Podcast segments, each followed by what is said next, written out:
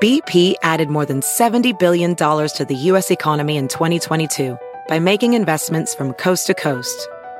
Investments like building charging hubs for fleets of electric buses in California and starting up new infrastructure in the Gulf of Mexico. It's and, not or. See what doing both means for energy nationwide at bp.com slash investing in America.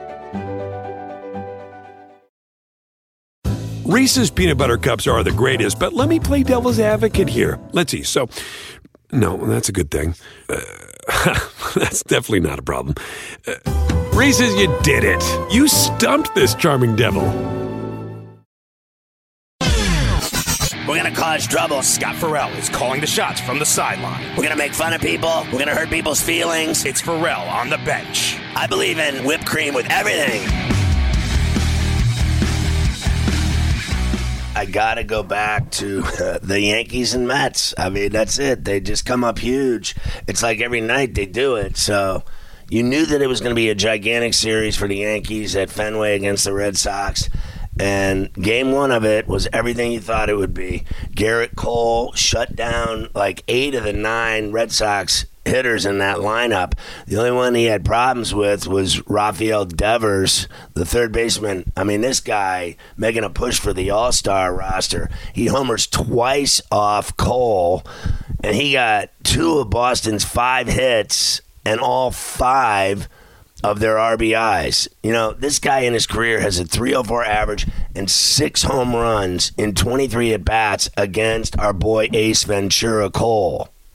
Cole said, I'm open for suggestions. It's pretty wild. He's just been able to hit everything. There hasn't been a miss hit. Like, rolled over one time, like line out one time. You're supposed to fail seven out of ten times in this gig. I don't know what the deal is. We'll just have to keep at it, man. I mean, the numbers wouldn't suggest it, but Cole was really effective in that game in Boston last night. He had uh, plenty of support. Josh Donaldson homered for the second straight game. He hit a grand slam in the third inning. And then look who it is Aaron Hack. Aaron Hicks homers on the very next pitch to stake Cole to a five zip lead. The Bombers were up five zip. Hicks also tripled in the fifth and scored to make it six to two before Devers started going off with his second home run, and he bought uh, uh, you know the Red Sox a chance to win this game because they were down a run. I mean, they got down one run, and then the rest of the game was the bullpen, and man, were they something special. You know, Boone talked about uh, Cole against Devers. It's a great pitcher against a great hitter, the Yankee manager said, and he uh, has had some success, obviously.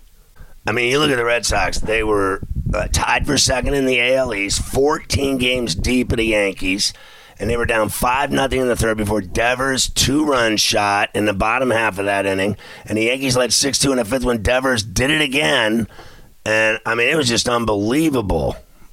Cole said, we said a homer doesn't beat us right there. So you know what? Let's just go make our pitches. And you know, we made our pitches and gave up a homer, but they didn't beat us. Cole was charged with the five runs on five hits and three walks. He struck out seven. So we hit that, that he wouldn't go over the seven and a half on the props and lion share yesterday. Carver High and I had this one figured out. Three relievers shut the Red Sox down from there with Clay Holmes closing the door in the ninth for his 16th save. The Red Sox had Josh Winckowski out there pitching. He gave up six runs on six hits and five walks in five innings. The Yankees had the bases loaded in the third inning. It was scoreless when your boy Ernest and Julio Gallo led off with a walk.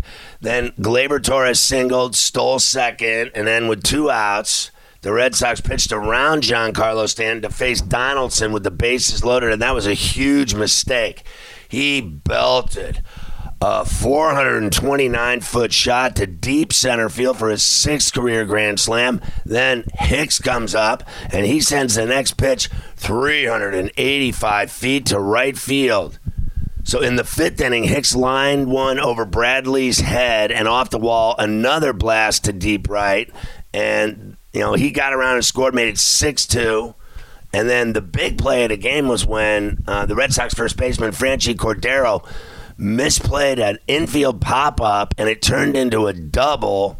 They changed it to an error uh, and then gave him the double, whatever. It was just a bad play by Cordero at first. He looked terrible. Devers now has 12 career multi homer games. He's trying to make the back to back All Star games to be the first Red Sox third baseman since Boggs to do it when Boggs went to seven straight All Star games. And the voting ends today. So we'll see what happens. Uh, Devers led Jose Ramirez 59% to 41%, so he has a nice lead. And remember, Aaron Judge didn't play in this game. He got the day off for a lower body soreness problem, which was, you know, take a night off, bro. I really want to talk about the uh, bullpen, though. After Cole left the game, I mean, your boy Peralta was just Sid Vicious. I mean, this guy went one and a third. He gave up no hits, no runs, struck out two. The guy threw 12 pitches, nine of them strikes. His stuff was filthy. I thought he was the best. The lefty Wandy Peralta, he was so clutch for the Yankees. This guy's had a save. His ERA is 199, 25 strikeouts. Nobody can touch this guy. Then Michael King came in for Peralta. The right hander went to work immediately.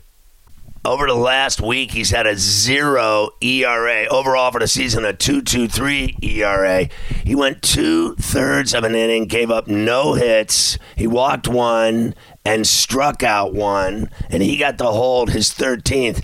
Then in the ninth, you bring in Holmes, the badass.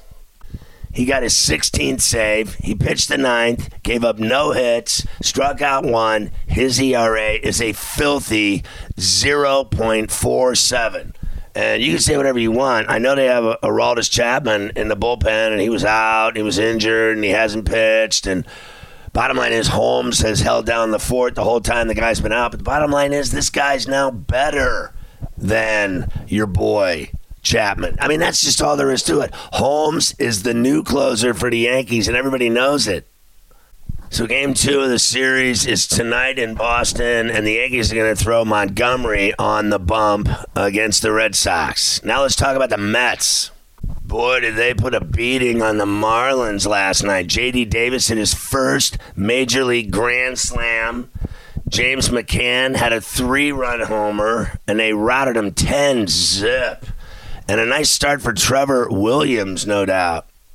Davis had a career high with five RBIs. Williams pitched seven innings of two hit ball as the East leaders won easily. That's the start of a four game series. They're six and two against Miami this season.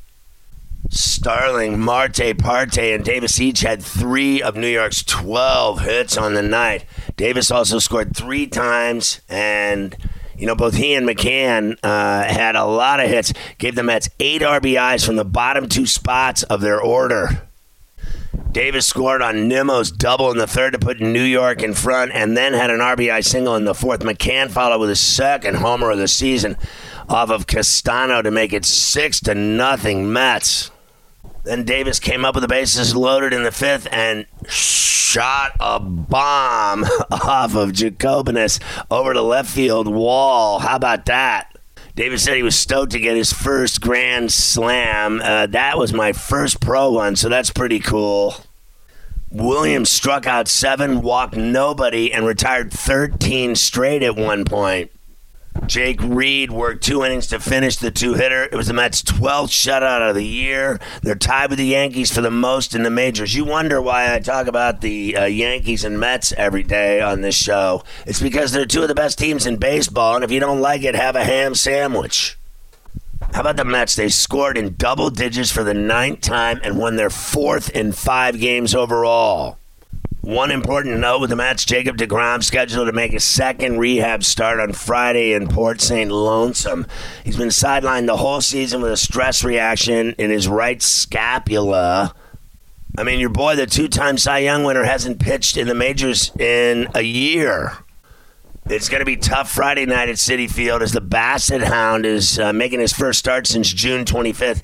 He missed his last spot in the rotation. Uh, he had COVID. He's facing Pablo Lopez, the tough right-hander for the Marlins, who's five and four with a nice 2.97 ERA. All right, I got to talk about the Summer League. Last night you had a showdown between Jabari Smith, who everybody thought was going to be the number one pick, against Paolo Banchero, who was the number one pick as the Rockets took on the Magic. And how about Banchero going off, outshining Smith? Banchero had 17 points, four rebounds, six dimes, and a steal in 26 minutes. He was 5 of 12 from the floor. He hit two three pointers, and he was perfect 5 for 5 from the line. So what about Jabari Smith? He did look like a 19-year-old last night against Banchero. He wasn't bad. He played 31 minutes. He was 4 of 10 from the floor, 1 of 4 from 3, 1 of 2 from the line. He had 10 points, 7 boards, and 3 dimes. He had a couple of turnovers. Bottom line was the Magic spanked the Rockets 91-77 and Banchero gets to be the stud of the night. So, how did the NHL draft turn out? Well, how about a stunner as the number one pick? The Montreal Canadiens took the kid, the left winger, Juraj Slafkovsky, instead of Shane Wright. That stunned everybody at the Bell Center in Montreal to start the draft. And then at number two, the Devils took a defenseman, Simon Nemec from Slovakia. A lot of people were surprised that the Devils passed over the centers Wright and Logan Cooley to took the uh, kid Nemec, who's a, a puck moving defenseman. The kid out of Pittsburgh, Logan Cooley, the centerman, went to Arizona at number three. Then Seattle, the Kraken took Shane Wright. Everybody thought it was going to be the number one pick. As the fourth pick, uh, he ends up playing for Seattle. So his slide, whatever, he's still in the top five. Philly took Cutter Gauthier, a left winger.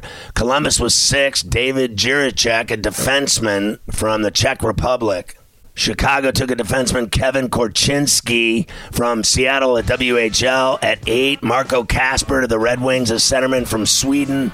Nine, Buffalo took Matthew Savoie, a centerman from Winnipeg in the WHL and the Ducks took Pavel Mintyukov, a defenseman, with the 10th pick. More NHL draft tonight.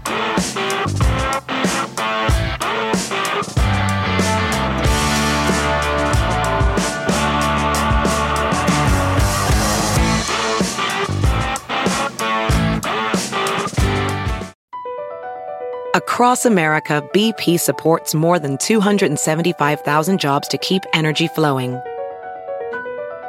Jobs like updating turbines at one of our Indiana wind farms and producing more oil and gas with fewer operational emissions in the Gulf of Mexico. It's and, not or. See what doing both means for energy nationwide at bp.com slash investing in America. Reese's peanut butter cups are the greatest, but let me play devil's advocate here. Let's see. So, no, that's a good thing. Uh, That's definitely not a problem. Uh, Reese's, you did it. You stumped this charming devil.